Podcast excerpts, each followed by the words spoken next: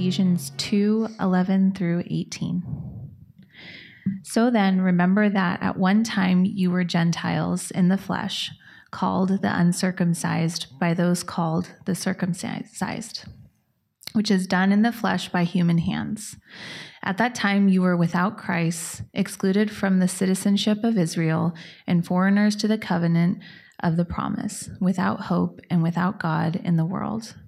But now in Christ Jesus, you who were far away have been brought near by the blood of Christ. For he is our peace who made both groups one and tore down the dividing wall of hostility. In his flesh, he made of no effect the law consisting of commands and expressed in regulations, so that he might create in himself one new man from the two, resulting in peace. He did this so that he might reconcile both to God in one body through the cross by which he put the hostility to death. He came and proclaimed the good news of peace to you who were far away and peace to those who were near. For through him we both have access in one spirit to the Father. All right, good afternoon, everybody. So, hey, Brian. Hi, Mark. It's at Christmas time, you got to have a little fun. And so the fun I had was choose a passage that says circumcised a couple times. Let's go ahead and pray.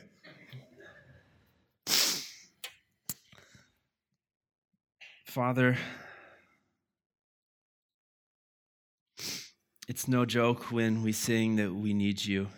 Um, and it's a good prayer when we sing, asking you to teach our songs to rise to you.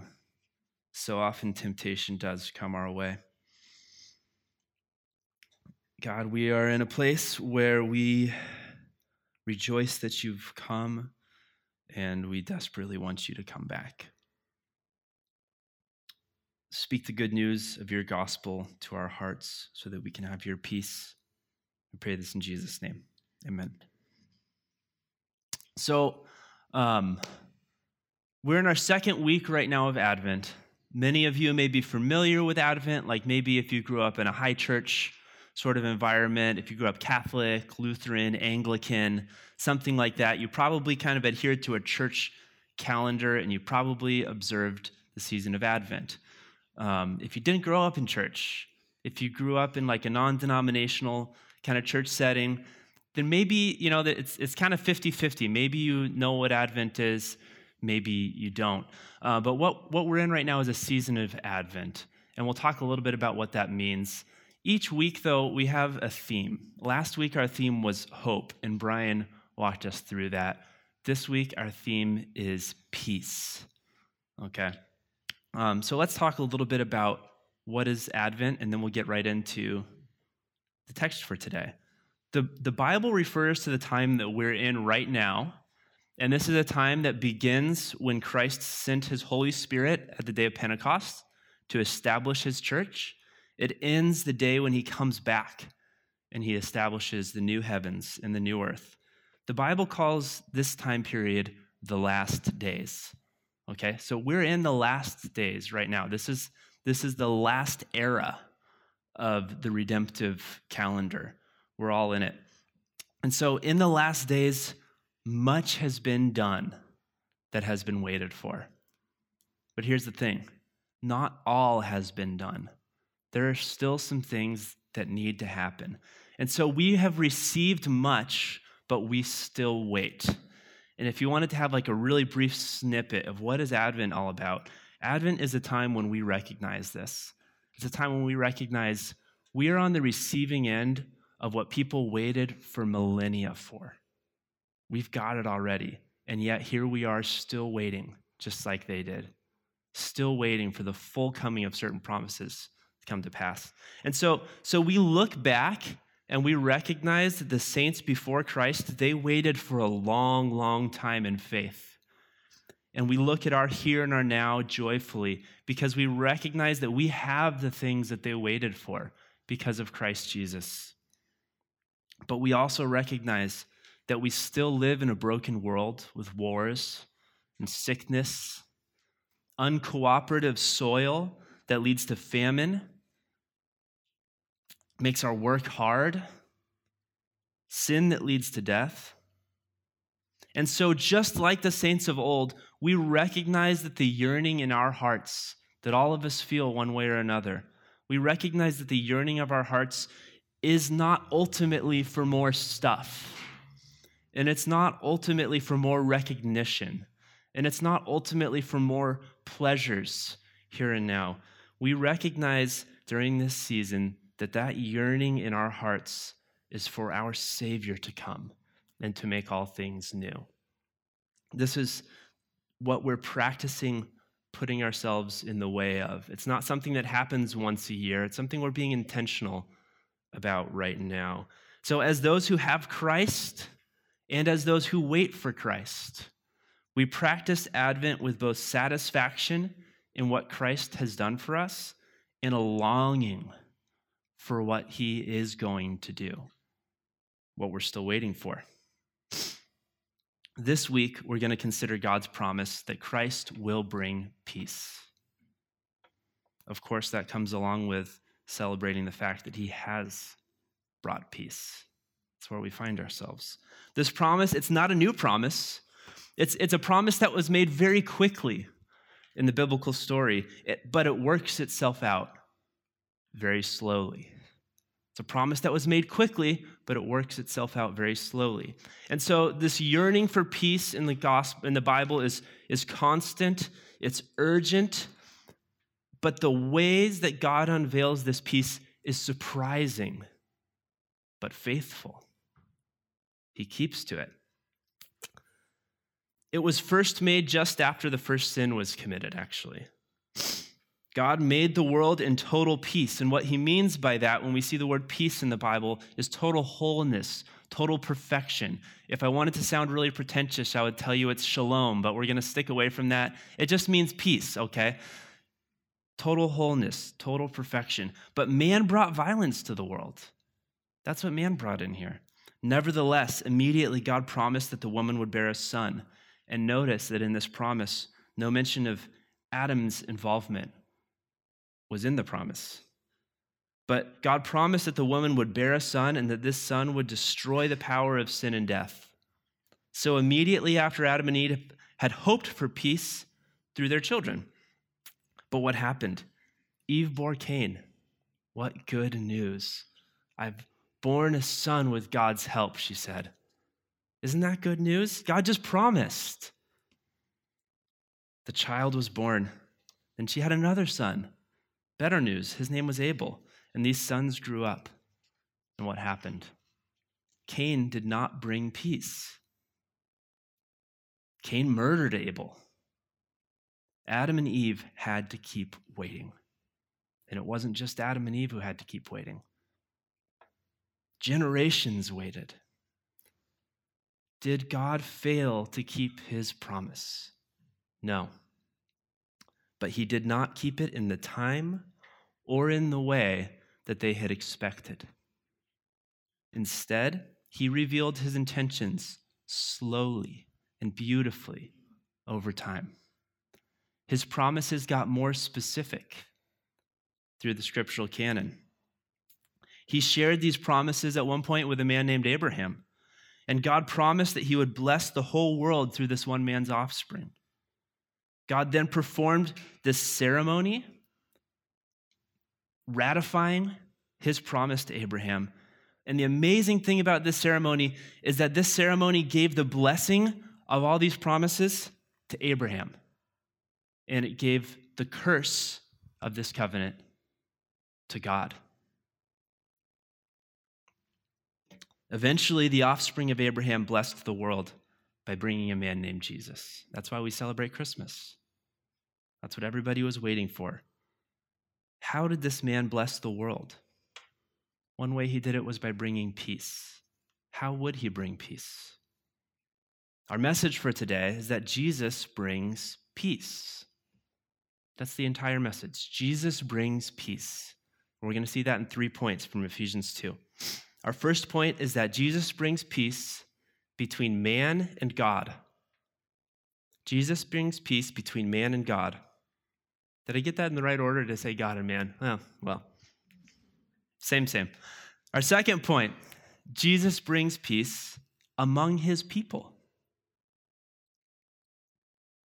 Some of you are thinking, like, well, that's what you think. But he does. Jesus brings peace among his people.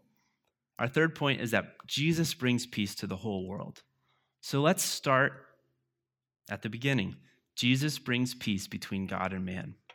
So here's uh, let's let's look at Ephesians chapter 2 verse 12. It says this, "At that time you were without Christ, excluded from the citizenship of Israel, and foreigners to the covenants of promise, without hope, without God in the world." And so Paul is speaking here to people who are not ethnically Jewish. He's speaking to Ephesians, meaning that they were not descendants of Abraham's grandson Jacob. But more importantly, he makes this clear in the, in the way he phrases this. More importantly, it means that they have no connection to the covenants by which God relates to his people. Okay, so it, it, at that time you were without Christ, excluded from the citizenship of Israel, foreigners to the covenants of promise, without hope and without God in the world. He lets them know in, in no uncertain terms that as Gentiles, they were without Christ and without hope. Why? It's not a racial statement. He makes that clear. The Jews would have been raised up with an understanding of the covenants of promise. There, there are plenty of ethnic Gentiles in the Old Testament that bear witness that he's not talking about just a racial thing here. The Jews would have been raised up with a clear understanding of the covenants of promise in general. The Gentiles would not. There's only one way to relate to God, the way he says.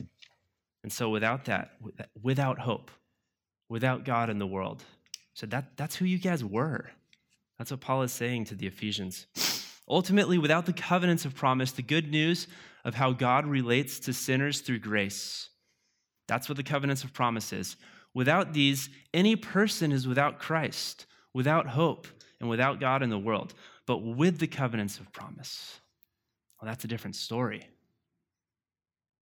With the promise comes hope for peace with God. That's what the covenants of promise bring for us. But here's the thing a promise says, I will, I'm going to. It's a future oriented thing. And that's what this Advent season is all about. It's recognizing that. The covenants of promise were future oriented. They told God's people that He would one day make sense of how He could relate to them by grace, and that He would one day make this reality complete, not missing any parts not having any barriers. The good news that Paul is telling the Gentiles in Ephesus is this you were separated from God, and therefore without hope, but because of Christ, you have been brought near. Christ was the fulfillment of the promise of coming peace between God and man. And so this is for the Gentiles because the gospel went out to them. The gospel went out to all the world. This was, this was what Christ asked his disciples to do, to preach the gospel to all the world. For the Gentiles, Christ was the fulfillment of this promise of coming peace because the gospel went out to them. And for the Jews, because it, it was peace for them because those who knew the promises, well, they still needed fulfillment of these promises and they still needed saving. Christ was the fulfillment of the promise of coming peace between God and man. And that's why Paul says, He came and he proclaimed good news of peace to you who are far away and peace to you who are near. There's nobody on the planet Earth who stands naturally without a need for peace to be brought between them and God. So, here in this season of Advent, we remember that God's people waited for the coming of Christ for a long, long time. And as we prepare our hearts to celebrate his birth, we remember that God's people had been waiting for his birth since Genesis 3. And so, some of you are probably asking God now, when will peace come? And Advent is a time to recognize that this world can be a painful place to be It's a time to mourn with those who mourn, to yearn together for God's coming kingdom, and to say with the saints of all of history, Come, Lord, come quickly. Could you imagine how Adam and Eve must have felt when, after hearing that the child of the woman would crush the head of the serpent, their child murdered their son instead? They were hoping for peace, and the one they hoped would bring them peace brought violence. And, and maybe you feel this way too. You're not alone. The Bible's not the kind of book that's going to tell you you're feeling the wrong things, that you're alone in this world. If you have the kind of experiences like that, man, it's full of them. These are the main characters, and this is the main story. God's people waited, and we wait too. On this side of the cross, we have some special insight. We have some special good news. We have seen that God was faithful to his promise to the nth degree. He was worthy of his people's trust and patience. Man, I mean, we went through some of the Psalms this summer. Have you guys read through the Psalms? Over and over again, you hear things like, How long, O Lord? You hear these Psalms of lament where the psalmists are just saying, These other people are making fun of me. They just say, Where's your God? Look around. Where's your God? This, this is the way that Israel felt for so long. This is the taunt taken against Israel for so long. Here on this side of the cross, we have some special insight. We've seen that God was faithful to his promise. He was worthy of his people's trust, no matter what it looked like, and he was worthy of their patience. Let's look here at what uh, verses 13 and 14 say. It says, But now in Christ Jesus, you who were far away have been brought near by the blood of Christ, for he is our peace. Christ came and he made peace with the Gentiles, those who were far away. He did so through Christ. Look at verse 17. He says, He came and he proclaimed good news of peace to you who are far away and peace to you who are near. So those who were near needed Christ to bring peace. They had animal sacrifices but those were only a shadow. They had priests, but their priests were only a shadow too. Those who are far need peace with God through Christ, but those who are near, they need it too. And that goes for all of us. This is why we confess every week. Man, I hope that's not the only time you confess, but if it is, I'm really glad that we do it we are naturally just far away from God because of sin. It's good news to hear that He has come and He's spoken peace to those who are far away. And for those of us who are part of this church community, who, who feel and know that we are God's people, and still we sin, and still we have that barrier of enmity between us and God it's good news for us to hear that God preaches peace to those who are near in Christ. The mystery has been solved. Peace has been made between God and man, and yet, right? Peace has been made between God and man, and yet we're all going to go home and reality's going to sink in. This peace, it has been declared. This peace has been revealed to our hearts. You know, in, in the book of Philippians, this same author, he talks about, you know, when, when you're anxious, just pray. Just, just cast your worries before God. And, and when you do, the peace of God that goes beyond understanding, he doesn't promise your circumstances are going to change this. When, when you pray in the midst of your circumstances, the peace of God that surpasses understanding will keep you in Christ Jesus. This peace has been declared, it's been revealed to our hearts, this peace of God that surpasses understanding. Man, I hope you know it, at least at times. Something you can come back to as an anchor. But this peace is not the final peace when God will clothe us in robes of righteousness in his coming perfect kingdom. And so, unlike those without Christ, we have peace. And yet, like God's people always have, we wait for peace, don't we? And the peace we have and the peace that we wait for, they have something in common. Here's what it is Christ is our peace. Christ. Christ is our peace. How often do we ask Christ to give us peace? It's not a terrible prayer, but it's just like it's just a little bit off center. Bring me peace and be my peace are not the same. They require, be my peace requires a different treasure. It requires your treasures to change. Our money is not our peace. Thank God. Our own righteousness is not our, is not our peace. Well, that's good news too, because that's a sham. Our acceptance among others is not our peace. As scripture for today says, He is our peace. It's Christ who is our peace. Christ Himself, not the things that He brings, but Him. So we don't look back in hope for peace from anything but Christ. And as we wait, we don't look forward in hope for peace from anything but Christ. The peace of God that surpasses understanding. It doesn't come from a change in external circumstances, it comes from Christ dwelling richly in our hearts. So that's point one. Jesus brings peace between God and man. Point two is that Jesus brings peace among his people. Jesus brings peace among his people.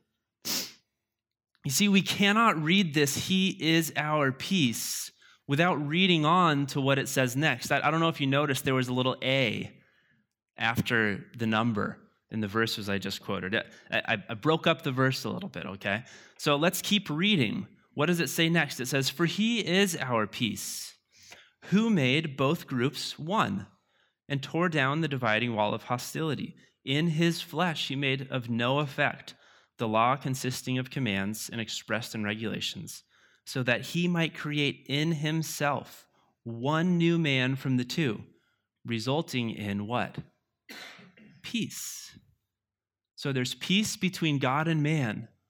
And now we're moving in this direction. Remember, he's writing to Gentiles, and he's referencing their relationship with the Jews. And this is important for us today. Not just because redemptive history is very important, that's probably why it's most important, but, but it's, it's important in ways that are easier for us to understand too. You see, we have a tendency as 21st century Americans to think of our faith in an overly individualistic way. It's me and God, right? And then we put a period at the end of that, as if that's all there is. But God has always talked about his rescue mission in terms of a people, not just individuals. God saves a people. So, of first importance is the fact that Jesus brings peace between God and man, but we cannot miss the second point here that Jesus brings peace among his people. Okay? So, to understand what Paul means here, you have to understand a little bit about the Jewish temples of the time. So he's talking about this dividing wall of hostility. Okay. You see, in, in the temple, there were four courts forming sort of, you know, circles. And so here's just a little diagram of it. Here's what he's talking about. You see, right here in the center is the sanctuary. Right in the middle there, that's, that's where sacrifices would happen. There was this big, huge curtain, like this thick, that actually tore down the middle when Christ died. Isn't that cool? They called that the Holy of Holies. But, but next to that, that's where the priests, that, that's called the court of priests. Okay, so that's sort of the inner area. Who do you guys think went to the court of priests? Yeah. All right, 10 points. Okay, and then the next the next rung out is the court of the Israelites. Okay, who do you think went there? The Israelites. Yeah, so we're talking about circumcised men, people who were under the covenant and representative in some way. So this is an, an, exclusive group still, but not as exclusive as the court of priests.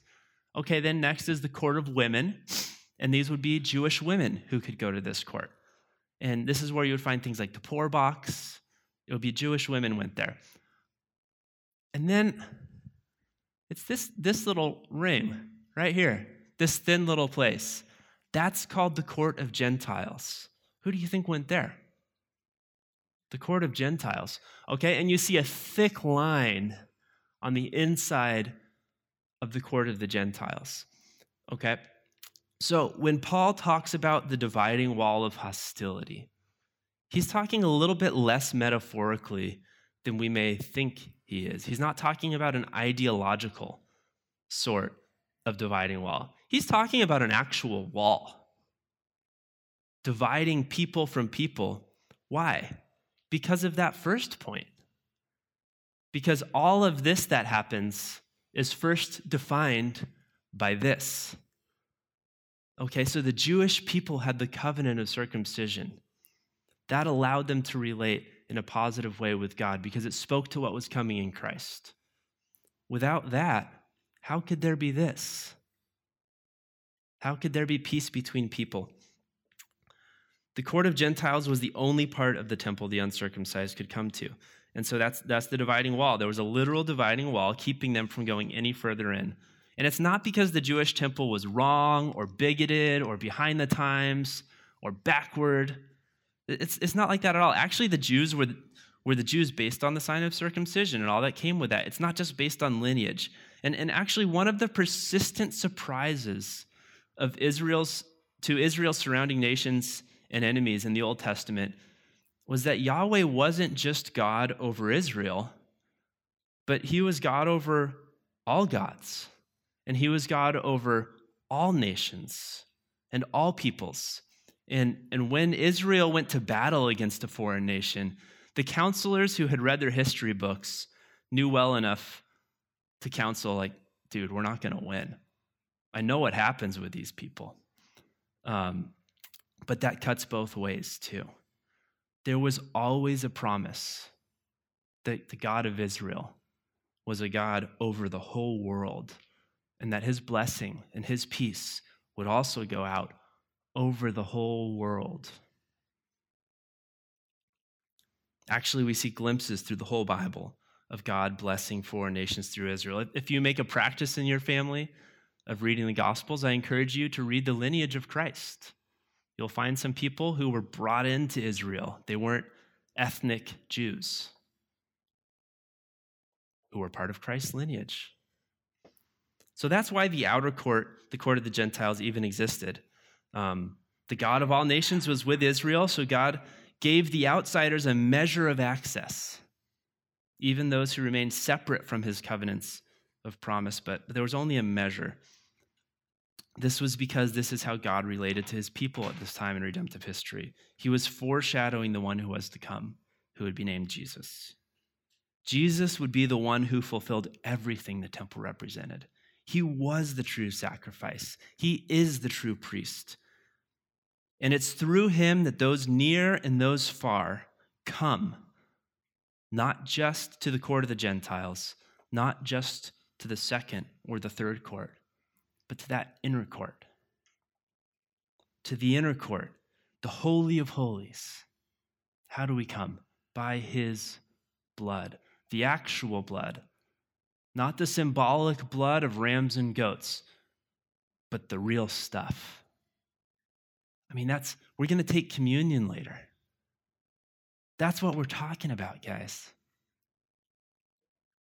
As we all come to God through Christ, we find that when the wall separating from us from God fell down, all the other walls fell down too. Circumcised, uncircumcised, Gentile, Jew, black, white, Asian, European. God has brought all peoples to him by the one man, Christ Jesus. And in doing this, we find that he has brought us together. He's brought us together. Our first need is for peace with God, but Jesus is the Prince of Peace. He doesn't just bring a little and then stop. What he does works through our hearts and it spreads through our world like yeast through dough. It spreads out and it changes everything. And so when Christ makes peace between us and God, he makes peace among his people too. And the way this looks on the outside is often through his people making peace among themselves. So there's kind of a call to action there.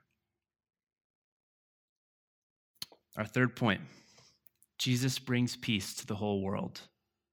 Jesus brings peace to the whole world. That's why we sing joy to the world. Why is it so joyous to the world that Jesus would come? Peace in the Bible doesn't simply mean tranquility, satisfaction, the lack of violence. They're certainly part of it, but that's not the central meaning. The central meaning of the word peace, when it's seen in the Bible, is wholeness. Wholeness. It means to be complete, it means that everything is as it should be. And we all know that all is not as it should be in the world. No, no, amount of positivity could possibly make us really believe that, could it? Not all is as it should be in the world. The central meaning of the word peace, when it's seen in the Bible, is wholeness. It means to be complete, it means everything is as it should be. We know that's not how it is now. And so, this knowledge that we have that things are not the way that they should be, it's our souls testifying that we need peace. Listen, guys, have you ever heard of another religion that takes the effect of sin as seriously as Christianity does, as the gospel does, and at the same time affirms your souls crying out for peace as holy as the gospel message does. Have you? I haven't. Nobody takes it as seriously as Jesus. Our souls are testifying that we need peace. And who does the Bible call the Prince of Peace? You guys know this one. Yeah. it's an incredibly loud whisper, Serena. Yeah, the Bible calls Jesus the Prince of Peace. Stage whisper, I think that's what they call that. The same one our text today says is our peace, the Bible calls the Prince of Peace. Jesus, the Christ, the promised one, the seed of the woman who's coming to make all things new. The Bible tells us that the kingdom of heaven, it's like a mustard seed, which though it's very small, becomes a huge tree that then becomes a refuge. Okay? That's, that's how the Bible describes the kingdom of heaven. And some of you may be here today looking at Jesus, looking at this church, looking at the effect of faith in your own life, and thinking it looks a lot like a mustard seed. Small, less than you'd hope for. Maybe you're expecting to be a way better person than you are today if you became a Christian. If you aren't, I'd encourage you to set your sights higher. We all should be better, but we're not. It's good news that we have a Savior. Maybe you expected to be more financially secure than you are. Maybe you thought you would have more fulfilling relationships than you do, or at least less painful and harmful ones. And, and if, if any of these are you, maybe, maybe you've decided to find peace in your own way. To sort of affirm with your mouth to some measure that Christ gives you peace because that's the right answer. But to go find peace in your own way in life, maybe by drowning out the noise or uh, drowning out the lack of peace with noise. Maybe by filling up all the space in your life with pleasures. Maybe by ignoring the haters.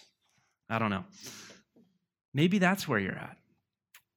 Or it could be that following Jesus has cost you so much and caused such great pain. Remember, as God's people always have, we are waiting for Jesus. We're waiting for him. The mustard seed hasn't bloomed fully yet. Don't judge the mustard seed by what it looks like today. Look to God's promise. He has always delivered on his promise. Didn't Jesus come for you? Wasn't he born in Bethlehem according to the promise? And man, read the Christmas story. He wasn't supposed to be born in Bethlehem. I mean, he had to travel there. That's, that's why we sing these cute songs about Mary on the cobblestone streets, about the donkey that carried his mother to Bethlehem town. History was obeying the prophecies of God. Didn't Jesus come for you? Didn't he? He did. Didn't Jesus die for you? Go find his tomb. You can't. So, doesn't Jesus live for you? The mustard seed, it does begin small. That's why faith looks forward. Faith looks forward. It begins small, and whatever it may look like today, we know what the seed will become. We know because God is faithful to fulfill his promises. And the good news today is that there's not a nanometer of this earth that's going to go untouched by the Prince of Peace. Here's some of the testimony we have from Scripture of what's coming in terms of peace. He's going to make all the soldiers beat their swords into plowshares because he's going to end every war, every skirmish, and every schoolyard fight. He's going to restore all peoples, plants, animals, and even the dirt to its purpose of bringing him glory in peace and in glorious wholeness. He's going to stop the violence of death and bring us to a new garden where we get to eat from the tree of life. The one who is our peace, he's going to be so close that we won't need a temple. And his glory is going to shine so brightly that we won't need a sun. The God of heaven and earth came to bring peace, and he will bring it, just as he was born a baby, just as he lived as a man, just as he died as a sinner. But he came gradually, beautifully, in his very own time and in his very own way. That's why we need to rehearse his story. It's a good thing to rehearse his story, to know his story, to know it like the back of your hand. He comes in his own time and in his own way, and it always surprises us. Could anyone have ever guessed that God was going to become a baby? It was so surprising. Could they have ever guessed that he would make peace with us by suffering, being humiliated, dying? I mean, this was a travesty at the time. That they put this sign that said King of the Jews over his head as a joke, and yet they fulfilled prophecy by doing so. The only thing that wasn't surprising about the coming of our peacemaker was that God remained faithful to his promise. He always does, and he always will. Every disappointment in the waiting, every detail to how he fulfilled his promise was a surprise. And friends, that remains no different today. He will surprise you in the ways that he fulfills his promises. And without faith, surprise is just called disappointment. But he came, he's worthy of our trust. We have enough information to know that God is worthy of our trust, but not so much that everything makes sense. And so that's why we wait in faith. His work has been done until now in a way that requires us to look forward in hope as we wait. And it only makes sense as we look backward in gratitude and awe. So if, if he who is our peace is not going to forget even the dirt, don't you think he will remember you too? in whatever way you're waiting for peace, don't you think he will remember you too? He's not going to forget the dirt, guys. He's going to remember you. But here's the thing we don't wait for his peace to come passively. And that's the temptation, isn't it? The temptation is that Christ is coming again to bring peace. So let's just distract ourselves. And let's, let's keep ourselves as comfortable as possible until he comes. That's not how it works. The citizens of the kingdom of the Prince of Peace, we cannot live under impostor kings. This city, Ephesus, that Paul was writing to, it was this powerful city. Read the book of Acts. There's this amazing story. They had this tiny contingent of Christians in this city. And what did they do in this city? They had a very powerful um, group of idol makers. And they loved Artemis. Artemis was, was kind of their god. And what happened when people became Christians? Well, it kind of cut into their profits because they couldn't worship idols anymore. And so there's this amazing and dramatic scene in the book of Acts when in, in Ephesus, this small little group of Christians had enough of an impact on the local economy that the idol makers staged a protest and they ran down the street saying, Praise Godimus, or, praise Godimus. praise Artemis, God of the Ephesians. That's what happens when Christians are waiting. That's what happens when we're waiting. We don't wait just passively as if we have no God with us in the world. We wait in a way that the idol makers have to run down the street asserting their authority, scared for their income. That's the way we wait in faith. We serve him, we trust him, we hope in him as we live as citizens of the kingdom of heaven. As we do this, we bring his kingdom to the earth in small ways. Waiting for him in faith is the very same thing as bringing the kingdom to the earth in small ways. Do you know that the kingdom lives in you? Do you know that the kingdom lives among us right now? That's what we mean when we say already, but not yet. The kingdom is here in measures. Wherever the gospel lives, the kingdom of God lives. We can bring peace to the earth by giving the gospel to someone who's dead in sin.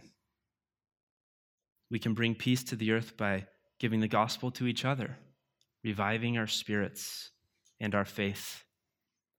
We can bring peace to the earth by loving our neighbors as ourselves and loving our enemies as only people who know they've already received an irrevocable peace can do. We can bring peace to the earth by stewarding the earth as those who are inclined to give from the fullness they've received and not just take endlessly. Church, He's worthy of our trust. He knows your needs better than you know yourself. We're in a unique position in redemptive history right now. The Christ has brought us peace, and yet the fullness of his peace is still to come. So as we wait, we look back at what he has done. He came to us, shattering all expectations. He came to us. God himself became a man to bring us peace with God and peace with each other. He's broken down that dividing wall and sent his peace out to all the nations as he promised. That's why we're here in America. We're not in Israel right now. Isn't that crazy? Man, you may think of America as God's country. I don't.